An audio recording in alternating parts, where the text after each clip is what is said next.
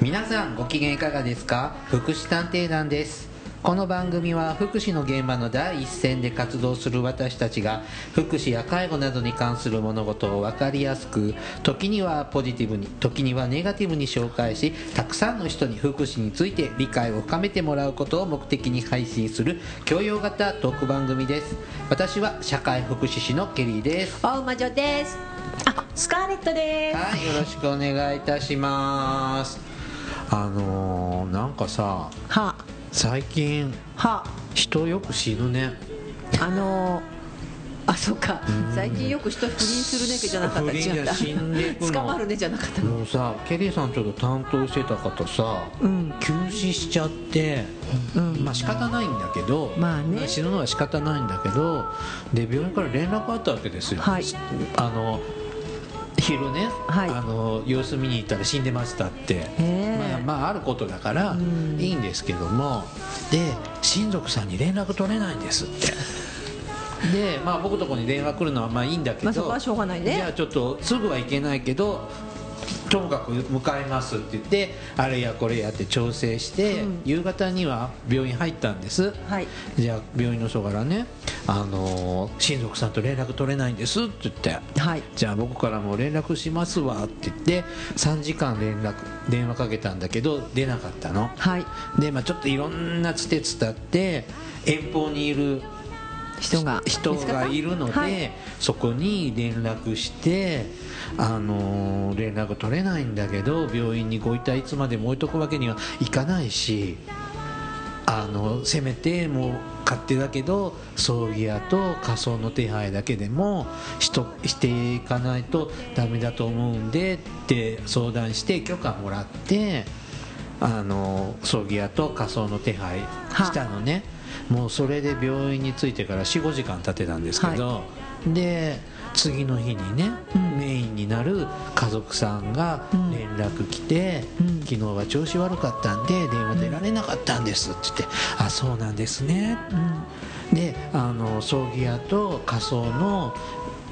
手配だけは悪いけどさせてもらいましたって言ったら何勝手なことしとんねんじゃあ怒られたそんなんキャンセルしゃって言われて、まあいいじゃん別にじゃあ本人がキャンセルすればどうぞ、どうぞって言ってじゃあどうするんですか葬儀は今から頼むんですか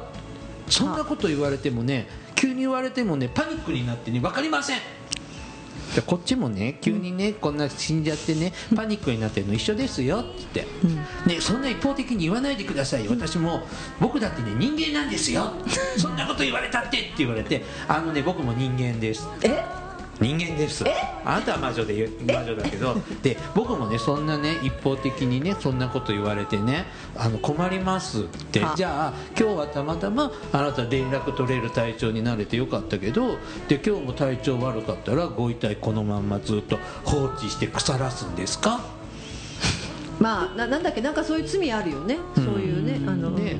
でじゃあそれの方こそかわいそうじゃない本人だって法律違反だわってねうん警察に捕まりますよで葬式なんか後でどんな形でもできるわけじゃんねつってじゃあ僕はどうすればよかったんですかって連絡があなたと連絡取れるまで何十時間も病院で待ってろっていうことなんですかはでそのまま腐らすんですかって言ってそんなの分かりませんって言われてもういい加減にしてって言っちゃったいいじゃない、で結局お葬式は終わったんでしょ、うんもうあのまあねちょっとこっちも100倍言い返すことで向こうもちょっと冷静になれてまあそういうのもあるかもねもうね、もうごめん堪忍してってやっとれんわって言っちゃっただってもうさ、うん、別に支援者って言ってもちょっとあれだよねあのサービスみたいなもんだもんねその部分はね、もうボランティアですそうそうそうで泣いて僕はじゃあどうすればいいんですかでそそ,、うねんなこと一方的に言われて、そうね僕傷ついてますって言ったのね言いまくりましわかりました今あの聞いてるそこのあなた、そういうことだったそうですよソーシャルワーカーは俳優ですえ まあね、ロールプレイ上手だしねみんな、あっていうかさロールプレイ上手じゃないとソーシャルワーカーできないよね、最近のさロールプレイ下手くそなので見てられない時があるあまたそうなんですあねまた老害って言われてね、うんいやもうまあどうせ老害でですもそのほら優しい人厳しい人とかやっぱ演じ分けることって、ん時と場合には必要ですよね、はいバイスティックにも書いてあるじゃんうだってねあの障害者さんよく言いますねあの僕のとはい昔行ってた働いてた施設の障害者さんにを聞いてるとあの優しい職員さんってうん嫌われますね、バカにしてるって僕たちのことなるほどバカにしてるねはいはでい厳しいだけの職員さん嫌われますね、怖いっていう、だから普段は優しいんだけどやっぱ注意する時とかはちゃんと叱ってほしいっていうだから喜怒哀楽とかちゃんとそれ感情コントロールすることして接するっていうのはやっぱそういう人がいいって言,、言言われたの印象に残ってますね、まあですね、もうでもね、これでちょっとその面倒くさい家族さんとも縁が、ああと1回会えば終わるのね終わるので、坂が終わらないかもよいや、弁護士間に挟んでるんあそっかじゃあいで、いかもうちょっと、はーいあの、いいかなって思っても、定期的はいにこれで終わりかなって思ってます。はい。いやげねゆまあいいやはいねえ、それぞれにかけてしつこいんだよね。そう訴訟起こすとかねなんかあのストトーカーになっちゃったうちとかあとこ人とかいたみらしいあーよそのそれこそそれで揉めてストーカーみたいにそのその支援者のところにつきまとったっていうケースが実際あ,、あるみたいですちよなみにその人からは僕は、えー、と200万ぐらい着服してるって思われてるよね疑われてますもうはいきっとそう裁判起こされるよそのうち、うんだけど警察に言うよきっとあのーまあいろいろあるけどう、んそのえ何200万着服してるのしてない よあのどうやったら着服できるか分かるからそれはだってでやきるもんやり方は分かるからしないよ、どどこでそうそうそう見張られてるかだだ逆にでもそう、だからしないよねしないしない、だって簡単にわかるもんうそんなのでやって人生棒にそうそう、ねたった200万でね、うんとかしませんしっはてい言ってるのに何言ってんだ ともう終わると思ってますいや終わりませんはい、頑張ってくだささいて今日もですね前回に引き続き介護保険事業計画はいと老人福祉計画のお話をね,、いねスカーレットさんからね、い、ろいろと聞かせていただきます,、そうです前ねはいお勉強回しますはあまり進まなかったというすいこまとせんではい、い、つものことですはいじゃあね詳しいことね本編でお話ししていただきますね、はいお願いします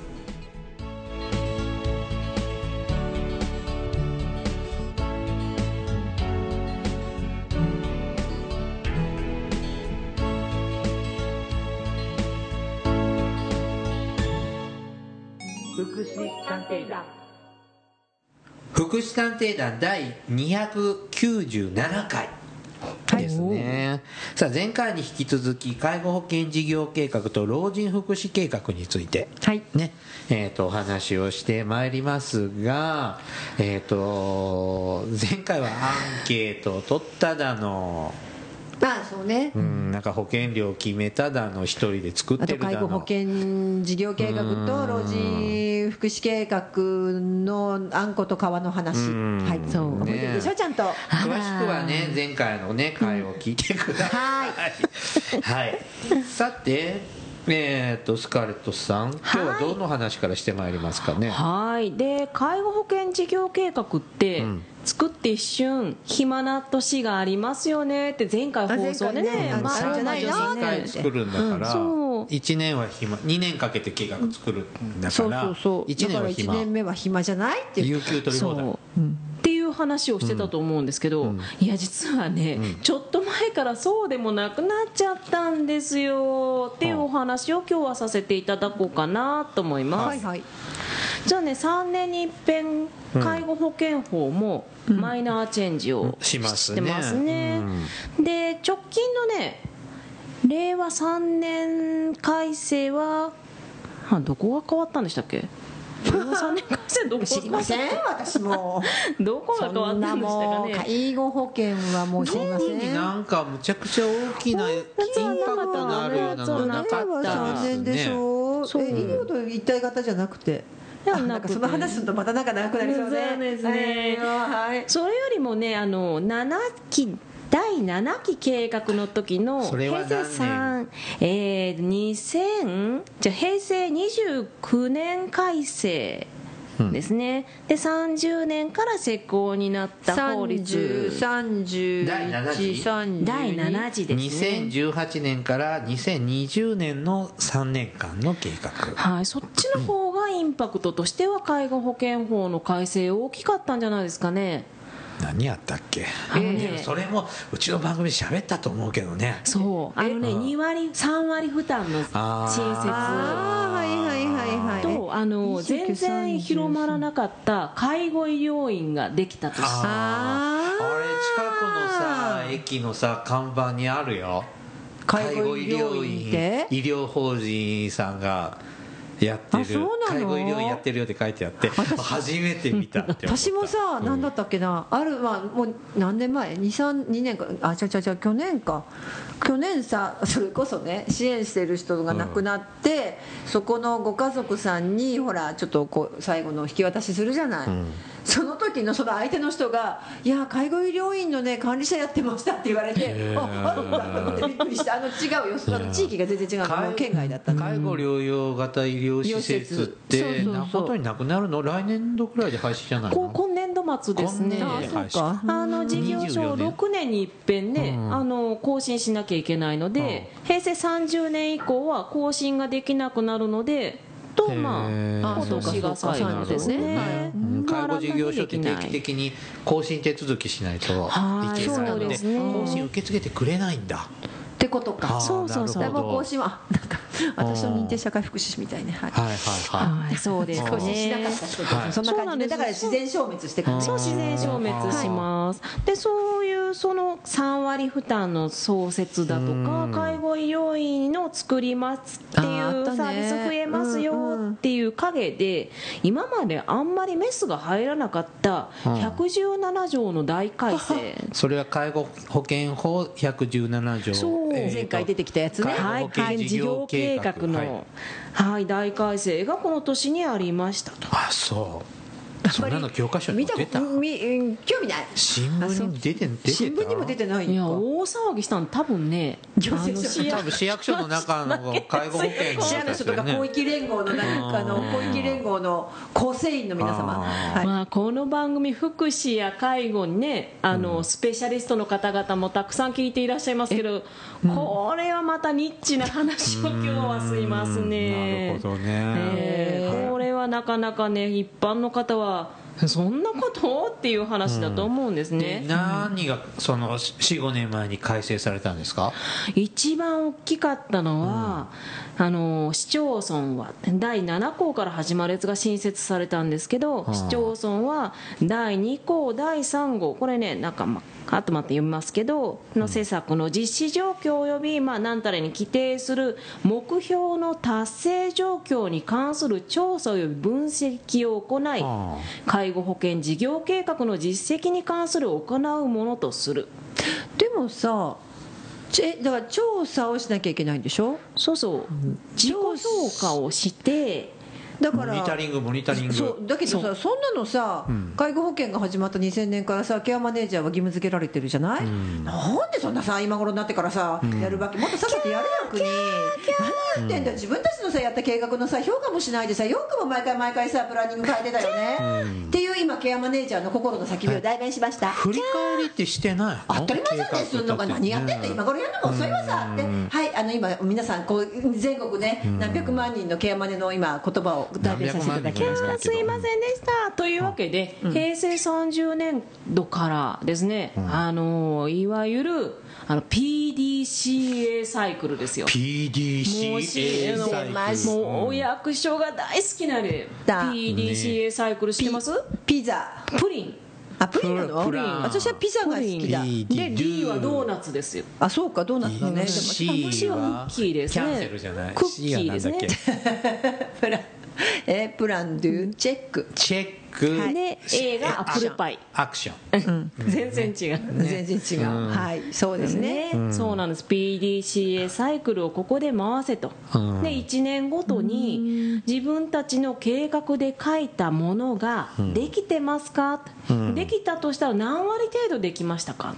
ほっていうのをしなきゃいけなくなった上にさらに第8項う8校市町村は全校の評価の結果を公表すると努め公表するよう努めるとともに、これを都道府県知事に報告するものとする。あーでもねいいよだってさ今さこの公表で思い出したけどほらあの事業所もさ情報の公表とかね、うんまあれも自己評価しなさいとかさ、うん第三者評価入れたりとかしてるからさ、まあねまあ、しょうがないね要は3年計画だけど、まあ、単年度計単年度ごとにそう振り返りをするってことですよそうなんですねねいいことじゃんねそうというわけで私たちの仕事は、まあ増えましたねそうですねあんの本当にね1年お休みの年があったんですけどお休みの年はなくなりましてこれね我が町のホームページなんですけどしれっとね大魔女さんここ見てもらえますかね、はいはいはいしれっとしれっとそこねはいはいはいはーい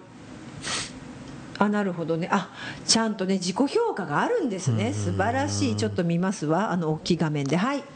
そうなんですよこんな感じで、あのこういう目標でこういう目標数値でやってますっていうのを書いてあって、ほうまあ、さらにはあのこういうのでできましたできませんでしたとあと、今後の課題と対応策をみんなで書いていくと。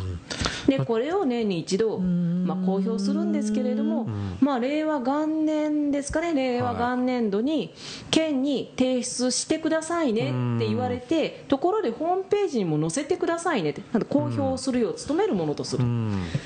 えってあ、ほんまやまあねでもさ出さなあかんだってなってですね慌ててホームページに載せたという、うん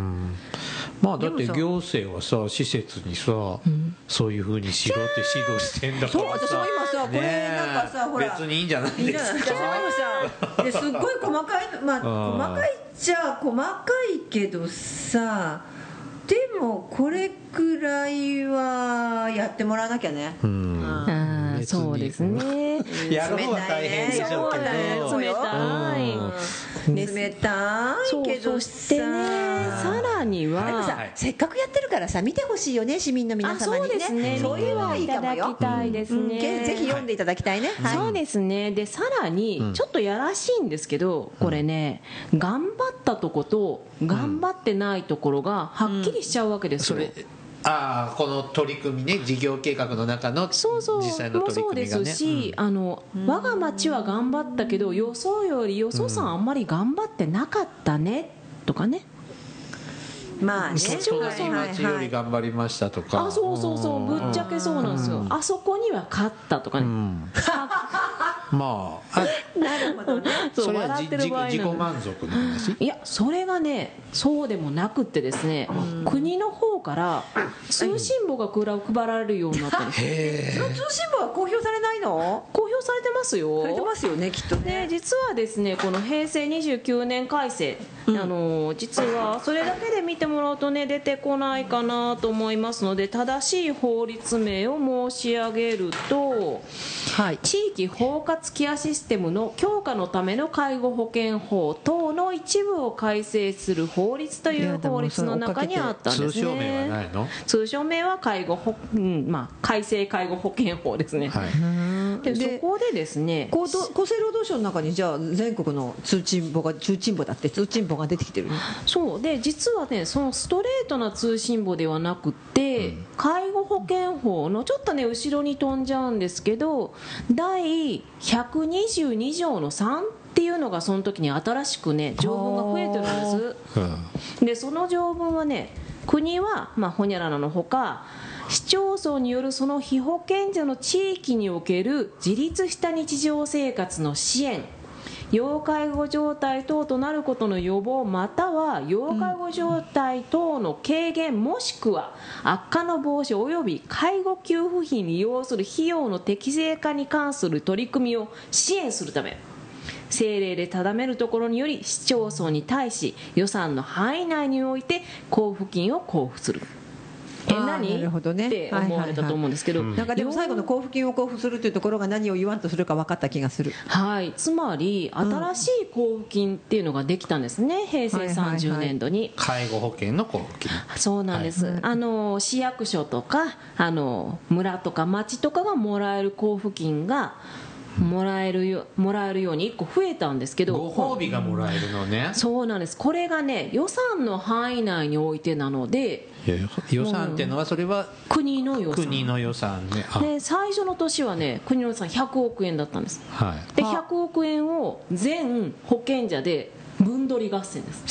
1500ぐらいありますよねそうですね、うんで単純に割っちゃダメでこれ頑張ったところがたくさんもらえますうーんそれは厚生労働省の判断でねあ1の等賞2等賞って、いや全国一律に調査票みたいなのが配られるんですよはであなたのところはできましたかとかできませんでしたとかいうのを A とか B とかつけてああ であのその証拠はないないですって資料をいっぱいつけてうんこれぐらい出すのね5センチぐらいさ最初の年は5センチぐらいになりましたね5センチ5センチぐらいの束をまああ の県官僚の人庁も調そ査れ見会る地のもに大変だね送りつけてそうでそれで合ってるかどうかを多分県の人がチェックして国に行って国で点数がバーってえ出そのて。点数探そうと思ったけど出てこないそう保険者機能強化推進交付金と言いますでこの保険者機能強化推進交付金っていうのは、まあ、まさに保険者機能頑張ってる保険者さんにはその分お金あげますよってやつですねでちなみに私たちの町ももらえたのもらいましたあゼロにはならない仕組みですねでなんならねで何回かこれちょっと仕組みがマイナーチェンジされてるんですけど今ねあの前は前総取り合戦だったのがなんかランランク分け階級分けタイトルマッチになったので大きい町は大きい町同士で殴り合って決めてあ階級があるんだそうそうちっちゃい町はちっちゃい町で殴り合って決め100てキロ級とそうそうそうです90キロ級とかってこういうふうになってるだのってねあのそれこそ横浜市みたいないっぱい区役所あるような市と、はいはいはいあの福祉課で高齢福祉も障害福祉も児童福祉もやってまして担当は私一人ですっていう町では、ね比べても、まあねねあんま人賞口も規なんないのに模だとね、うんそうなんです今ね5つぐらいのランクがあってタイトルマッチで殴り合って点数取って、まあ、振り分けられると。うんあったあった成績表出てきた出てきた来たでしょ出てきたどう見るのかよくわかんないけど多分これでしょうスカーレットさん正解違うです正解でしょうそれですそれですこういうのだけはたけてたかな、で我が町ね、割と成績よくってですねよかったね業界新聞の中で取り上げられちゃって、ちょっとやりすぎたとみんなで反省をしましてねそういうことだってあれひどいんですよだって何聞かれるかって決まってますでしょ、であのあどこどこ市はこんな点数取っててこういうのだっていうのをみんな知ってるもんですから、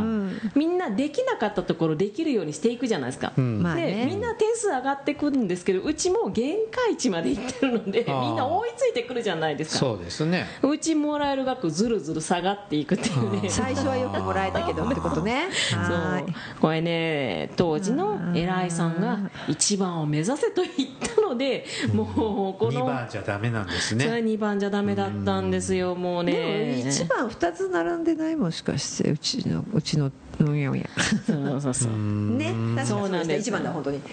そうなん です失礼しましたはいそんな時もあったんですねそうなんで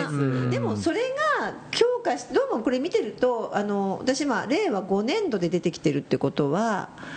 だからそうですねだだから令和頑五年張ったら次の年度にお金もらえるみたいなそうですそういこでとしすょおっしゃる通りですねだから5年なんだなと思ってでもともとね、この仕組みは国民健康保険にあったんですよ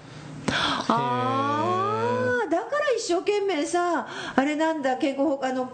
健康診断受けろって言うんだそうですそうですそうですあそういうことだよ、まあ、要するに介護予防じゃなくてあのべ病気予防だよね、そうで疾病す予防ね、はい、検診受けろ検診検受診け受ろければそういうことだよはねいでも検診率とかでこれから回せられるんだねそうですねあとレセプトの点検しなさいとかあーやっぱりあるわけよすごいねそうそううんねそっちがねあの保険者努力努力って保険じゃ努力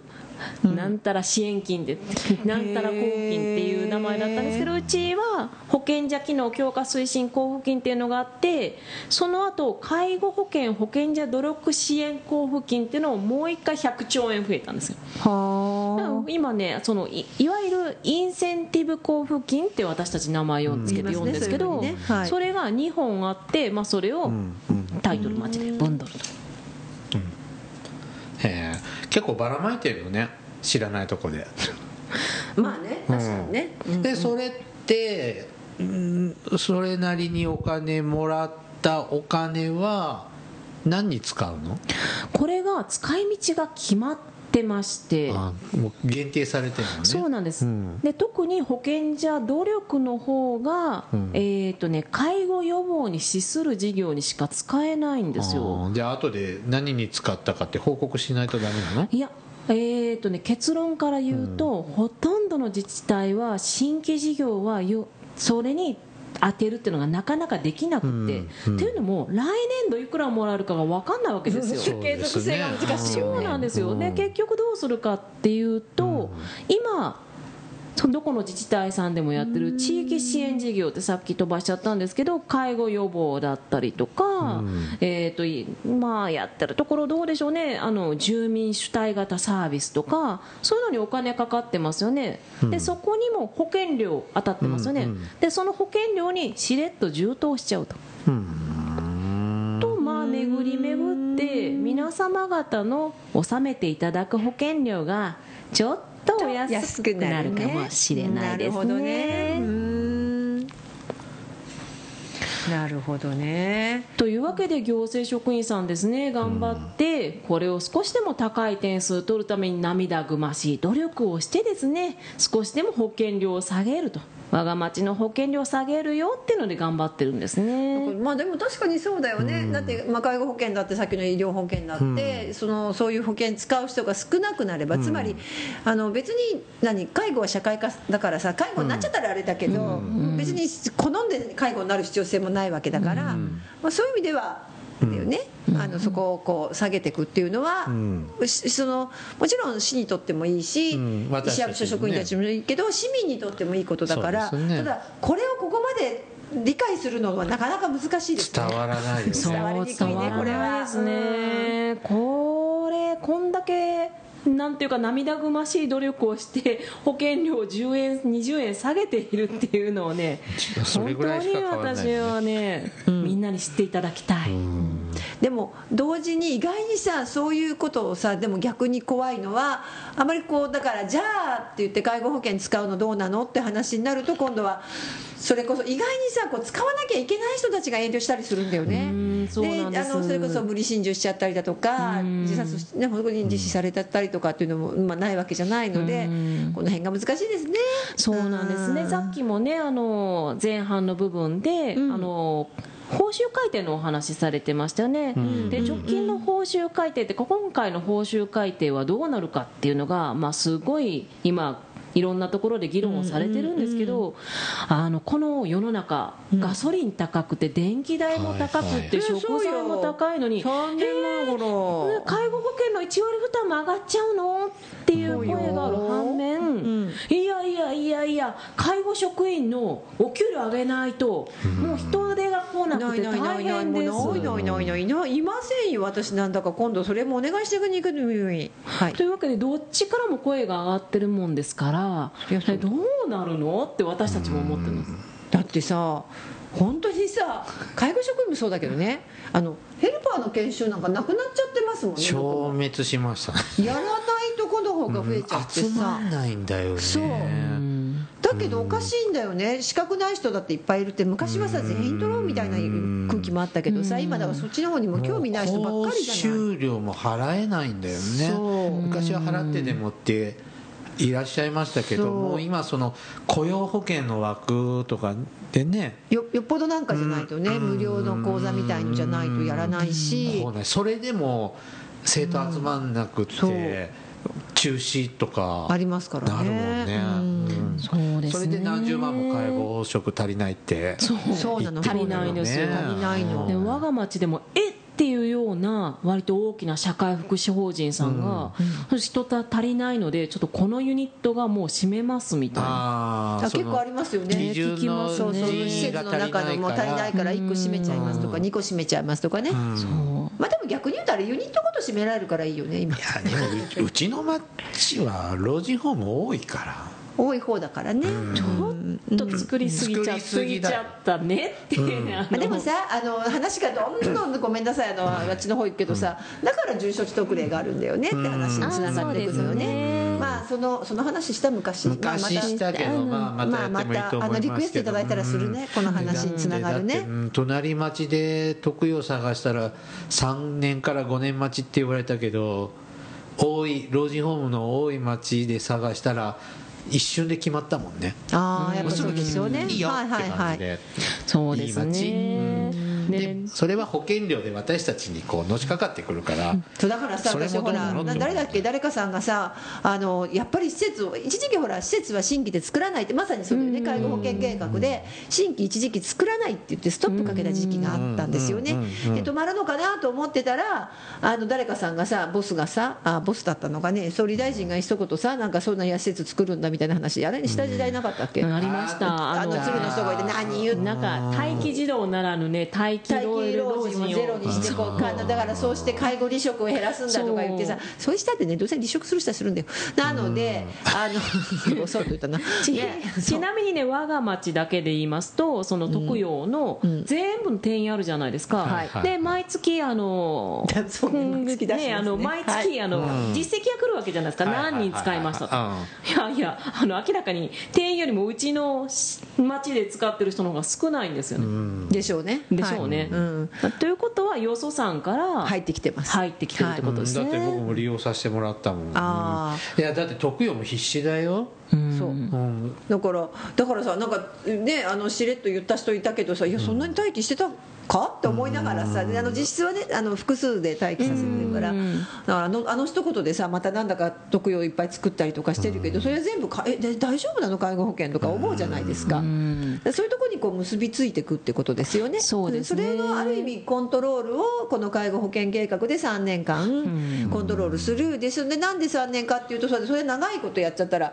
またどじね、うん変わっちゃう変もんわねる社から会ね情勢そう変わそうるとかからねそれこそコロナなんて予想もしなかった話ですよコロねナは本当にねちょっと想定外だったんですけど、ただあの今は2040年問題ってねあのうちら言うんですね、2040年か高齢化率がえそうピークにななるる頃とです言よわれねている年ですね、 2040年今2023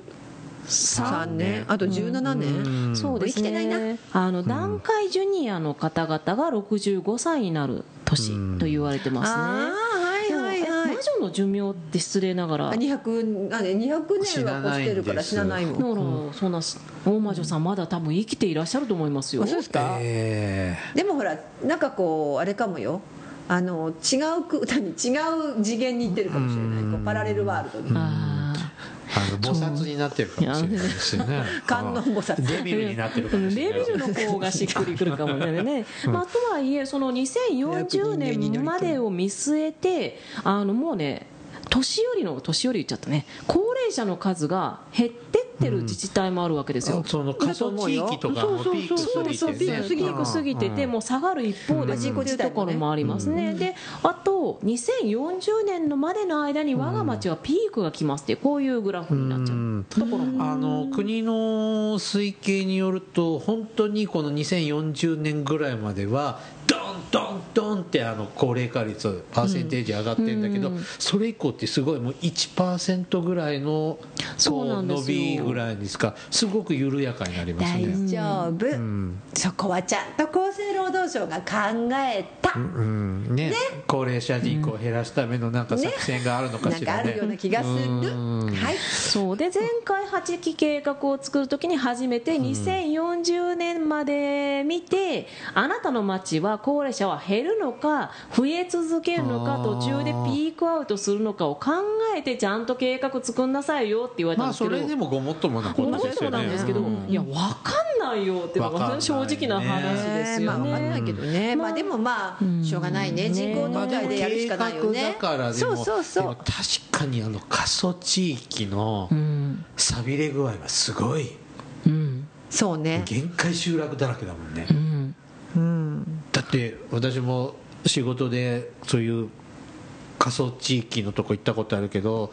この平日の日中にスーパーマーケット行くと年寄りしかいないの、うんいやデイサービスセンターですかみたいないや年寄り来るだけいいいいとじゃないで思すいかますよ。あーいやいや私そう今だよね人がいるだけいいじゃんって言おうと思ったあーえでもその昔の姿も知ってたとこだから全然街の景色変わっててあーまあそうですね若者いないよねみたいな感じなのが、うんまあ、全国的にもっと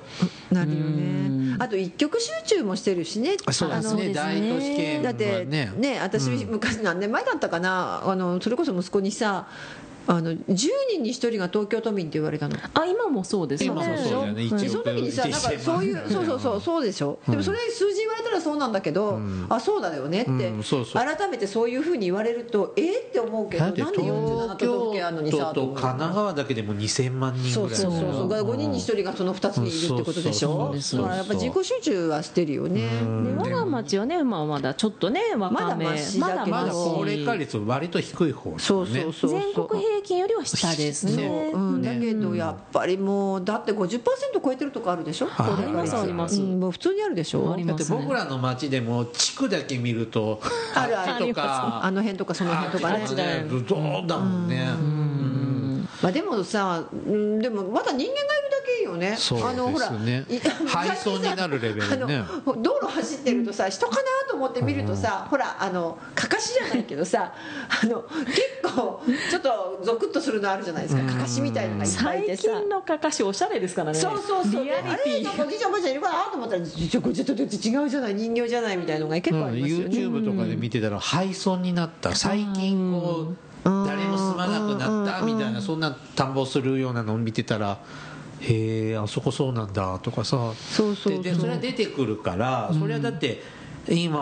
まあ人口減少進んでるしねそ子うまあそう供は生まれないでし子ね供うめうめうめうめ言うけどさ、うん1.26ですよどうにもならないよね、ですねで今、そのさっきの意識一極集中のお話ありましたけど、さ国の,、あの社会保障審議会ではろくでもないことしか言わ言いませんものでね、あの東京で高齢者が特養入れなくて困ってるんだったら、過疎地域のそういうとこ行きゃいいじゃない、まあそんなんも聞きますよねねえ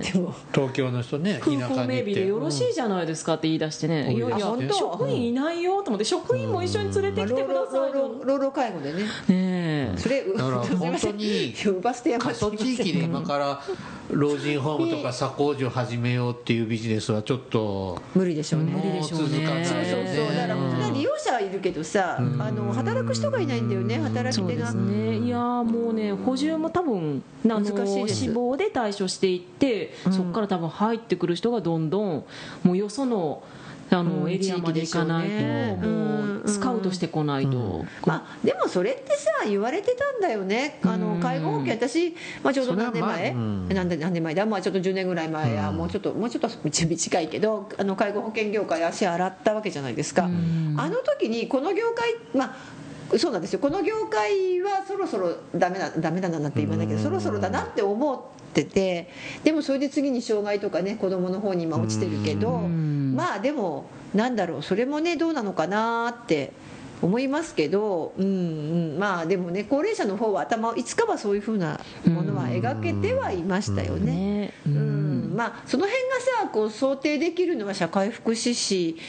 のある意味こう専門性かなって思う時はあるうんですね結構あの現場の人ってとかさ、ね、あのそこまで分からなかったりとかそういう話してもあんま興味ないみたいな感じだけど、まあ、今ちょっと身に身身近に感じてるかもしれないですね。うんまあをして知るべしというか、まあ、しょうがな、まあ、そそこからどうするんだまあまろうあっていそうれ話だ、は人口統計的にはあそうねそうそう想像のできってることなんでだから移民を入れる話になったりとかいろいろしてるけど、まあ、うまくねいかないからうんまあ、ともかく、まあ、国レベルとしてはこの15年、20年ぐらいがもう高齢者の一番多いうんうん時そう期でがす続ねくので、まあ、とりあえず20年はまあねなんとかしなきゃしだからしどんどんどんどん年金のしもうさあの先送りをされ今はあの2割負担の人を増やすのを骨太の方針に載せるので決まるのは年末ですって言われて全国の市町村の介護保険担当の人が多分絶望してますね早く決めてって私ねいつも思ったあのね市役所の人も大変なのでもねいつもなんかそういうのがあると最終ケアマネージャーやってるとね例えば2割負担になるでしょとさ大体ケアマネージャーその説明するわけよ4月から2割負担ですってとたえ利用者にさ、まあ、怒られるたりとかさもう嫌な顔されたりさじゃあサービス減らすわって言われていやいやいやいやみたいなもうガッチャガチャがあるわけでしょでもさそれ決めてるのさまあ、市役所に私たちは文句しか言えないから、市とか、まあ、その行政に言うんだけど、でも、もと国じゃない、そうですだから国がさほらなんだっけあのスマップがさ辞めるときに全面広告出したじゃない、まあ、新聞に出してもしょうがないけどさ、もうねもうそういうようなでっかいさ、なんかもう一大広告みたいのをさもうオリンまあ、その国を挙げてのねなんか行事みたいにもマスコミバーって流してさ、もう国が決めました私たちがやるからケアマネはいじめないでくださいとか現場まのあそ職んな員ことはやらないでくださいってはしないわそうね市役所に言わないでねねとかそうでねしょ市役所にも言わないってでほしいよねあれ国がそうなんですって言ってさちゃんとトップがさ説明しなきゃまダあメだもまんああれ介護にしても医療にしても福祉にしてもいつもギリギリじゃない末端に届くのそはうねなのもうどれだけ頭下げ続けてそれが嫌でやめたのよ私でもねバカバカしくてこの自己負担がさ1割から2割とかこう上がっちゃってるけどでも今の時点でね僕経験してると払える人たちだから。そうなんだ、まあねねまあいいやってあまあそうよでもべらぼうにほら1割から2割ちょっと倍だけおー高いど、ううん、って思うけど実際の金額見るとまあね、まあ、まあはあと払えるから、払っとけいいじゃんっていう人の方が僕は多かったですね、ただ、昔と違うのは、その金持ち、金溜め込んでた年より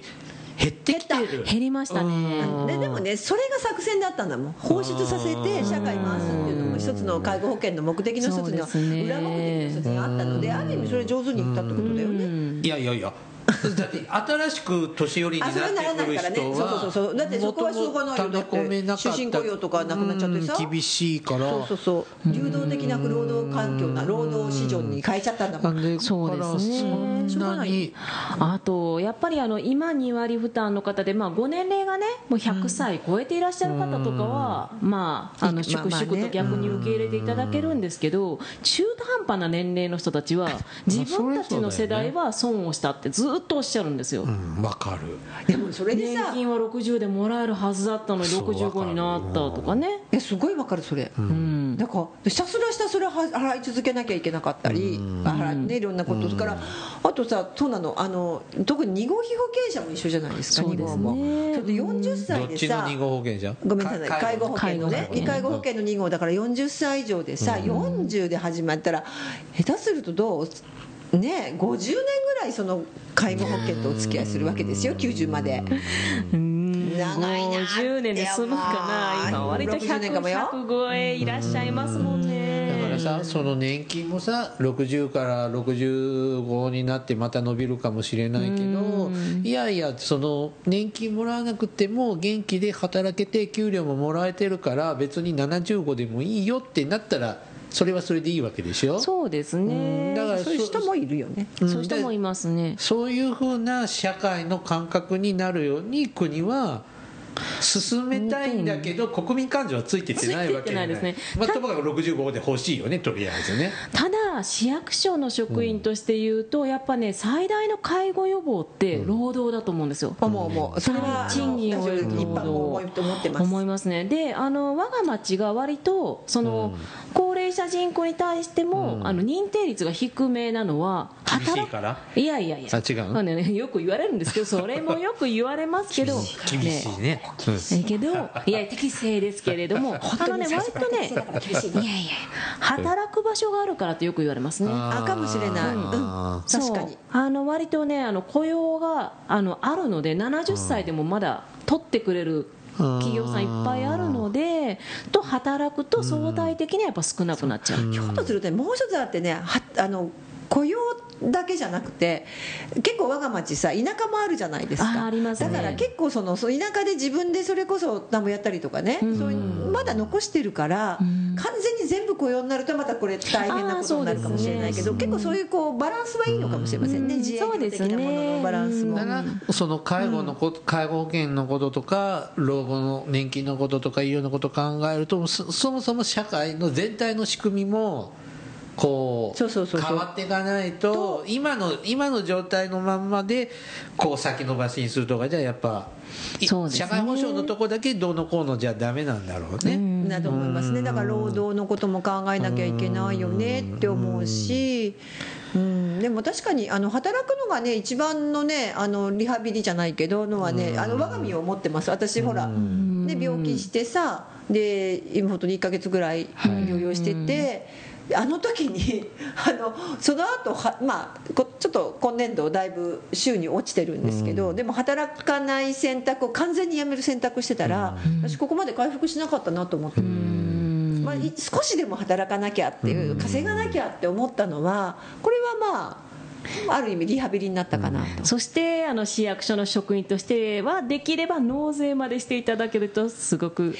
嬉しい私今年度ねすごい金額の納税給付が来たのでね払えないって今からね市役所に文句言いに行こうかと思ったぐらいねたくさん来ました納税あのあとあとなんですよ資源前人税私あ年と。度の実績そうですなもの、んねあれ悲しいの、まあ、計算間違ってませんかって言いに行こうと思ったら去年度大体一緒だった、まあねまあそれだ払うけよ社会保障も充実してるのはあそうだよ、うん見方によってはねそうですん赤ね字赤字私あだから今年度よくこの番組でも言ってるけ来年ど度そボの不ロボロにした安を煽るような報道ばっかもダメだと思うんだよねそうダメだと思ううんうんだからうんすごい医療保険制度とかってさ日本は結構世界に自慢できるような、いいとこもいっぱいあるそのうに助けてもらってるよいっぱい、うんなのにそういうのってあんまり触れずに損しているお金足りないとかあ保証が減少するとかなんかそういう話の方が強調されちゃうから、そうですね介護保険料もいまだにねもう始まって23年経つんですけど 介護保険に入りたくないですとかね介護保険料って払ったらいくら戻ってくるんですかとかねだからそういう質そう問自きます分さね。え良ければみたいな考え方もちょっと保険でだと違うじゃんね、協協力し合ってじゃんねってなんでそういうことを行政は PR しないのいやしてるんですけどあの聞きたくない人聞かないんですまよあね、 でも本屋行くそと自分だけ得する年金のもらい方みたいな本ばっかり出てるじゃななんだあれい。とうん絶なん対あの書いた人だけ儲けてますよかあれそうそうそう一番儲かったのは書いた人ね、そう本当うんにやなんめかてとあああいうのもちょっとひょ難しいけど、ねねちょっと考えてほしいなって思ったり確すかるにねそう、あのうん介護保険がもしですよ、この2000年の時の介護保険をね、思い切ってスタートさせなかったら、多分今って、ものすごい大変なことになってますようんそうね、ですもう目ねも当てられない日本の状況になってたと思うんですよ、高齢者増えて。うん介護保険から始まった障害者自立支援制そうそうそうそう度法だったりとか、あと、まあ、あの契約の考え方ができた保育園、今だったら認定こども園ですとか、うんそうですねはいうんうんどんどん社会の構造を変えていったトップランナーは高齢者福祉だったと思うんですよね。あそうそう本当にそうですそうねよそこで本当そうあですそねこの2000年で大きく変えてでしかもあの時にね厚生労働省何言ったかっていうとやっぱり家族介護はもう限界だと、んだから介護は社会化しなきゃいけないんだっていうことをはっきり厚労省の,、あのパワーポイントに書いてありまして先日それ引っ張り出しました、はい、だからそれは非常に良かったなって、そこもちょっとねで今ちょっと嫌なのはさまた家族に戻そうとしてるちょっとな、そこが嫌なんだ、うーんとね、家族というよりは地域に戻そうとしてるんああですそこはね高齢者の介護はね、そうですね何丁目レベルの地域何丁目レベルだったりもうちょっと大きかもっうちょったとり中学校 うんだやっかたらりね、もうめちゃくちゃだよね地域がねそれによってち高齢者はこのくらいだけどね障害者はこれくらいとかなまた違ったりするのよそうですね、地域の見方ははいただまあ自分の町だけとか自分のことだけじゃなくてそう社そう会全体がこうなってるからあー介護保険料来たけど高いなって思わないでほしいなっていうのがまあ私からのお願いです、はいわかりましたあの試験便税払いますはい、払ってください今日の結論。はいえっ、と今日はです ね介護保険事業計画と老人福祉計画の策定をもとにですねまあいい話だったねうんいつもの通りです ねあのちゃんと終わらない番組となりましたありがとうございました、 This is 福祉探偵団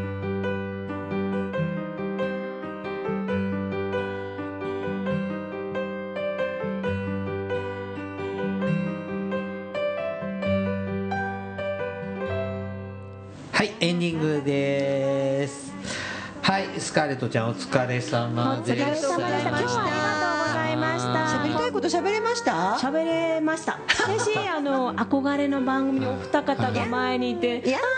ーいやーサイン書いてくださいみたいなあのマジですはいだかってしょっちゅうサイン書いて出してたもんあーはい、はい違う意味でどうどうどうでした？いやー緊張しましたよもうふうあー魂がだっていやなおでヤングな若いケリーさんと200歳の大魔女さんに囲まれて私は何を話せばいいのって思ってまし今日はじたゃあとぶちょべりぐな一日だったわけです ね。うーんあのこれからもね新人類としてね頑張っていってください。そうあの、うんでもねこういう方が本当に行政の中の中核にいらっしゃるっていうのはとてもうちの町はいい町だなって思ってます、ね、でもさスカーレットちゃんはさ、んあの福祉事務所のどの辺に座ってんの僕あんまり見たことないけどねじゃああのほらカ連絡ウ来てンかタらーねの近くにさ座ってる人とさもうこの方偉い方なのよおおちょっとおあそうなのじゃあ奥の方にいるのねそう奥の方にいらっしゃるのよきっとうん一般そうい一う般人じゃなセいけどミなんか一緒に相手にしませんみたいなああっちの方にいるんだねそううんあのなんかねこうなんか一言言うとねこう手前のねこうなんていうのあそうほらほらそうそうあなんだったっけあのあの曲が出てくるなんかほら男の人がピヤッと出てきてねはいっつってねきっとねあの顎で使ってうるん最近キノコの下を最近うちの町のは想像で言ってるからね私しゃべっ福てる祉だ事け務だか所の総務課の方にあうち来週行きますらあそう総務課の方ねはいそ総務の方知ら総ない務あれしか老人福祉の方うんあなんかねよくわかんないわかんないのまあ、もういいよあれね別になんうでんも今ねあの私あの福祉のフロアをさまよってます本の当でせ生活保護課の隣の部署に行きます私あそうてかちょっと用事あるのあじゃあ手振ってくだうんさい、ハゲたハゲたおじさんにちょっと用事があるんではねたおじさんはわかりました、あのねあの人ですね一度忠告、ん市役所で遊んじゃダメだよ、遊びませんよこの間ライスコンサー ト散々散々遊んでた1時間ぐらいなんかヒャーってあっちこっちで遊んでダメだ市役所で遊ぶようになってしまったと思順っ番にいろんな方もあうちね市役所はそんなことないうち検査協がそ れ一回入るともう10人ぐらいなんか声かけてくれるからそれぞれ喋ってるじゃんね帰れないのよ私もなんかねこう市役所で一周回ってたうの、うんダメもうねこれからねちょっと市役所では遊びあでも大丈夫遊べないとこもあるから行くとつっけどんのとこもあるから大丈夫はいねはいまたねこんなんでよかったらね 出てきてくだ遊さいびに来てくださいねはい番組からのお知らせです福祉探偵団では皆様から福祉や介護にあお便り来てたの忘れ てた次回読みますはいごめんなちゃいはい、えっ、と、ふく番組からのお知らせです。福祉探偵団では、皆様から福祉や介護に関する疑問や質問、不満や愚痴、番組に対する感想やご要望を募集しております。もちろん、普通のお便りも募集しております。お便りは、E メールでお願いいたします。E メ,、えー、と e メールアドレスは、福祉探偵団、アットマーク、gmail.com。綴りは、fukushitanteidan アットマーク gmail.com です、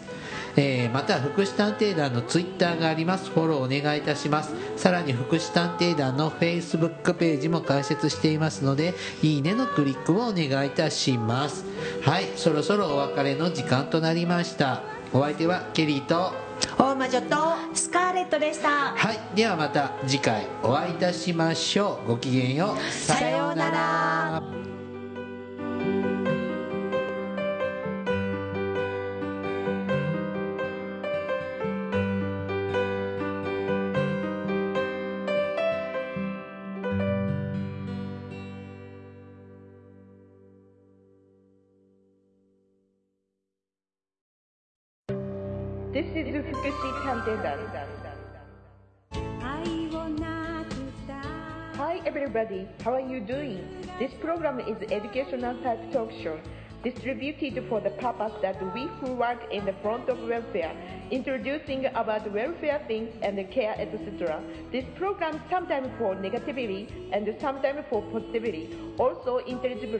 福祉探偵団聞いてね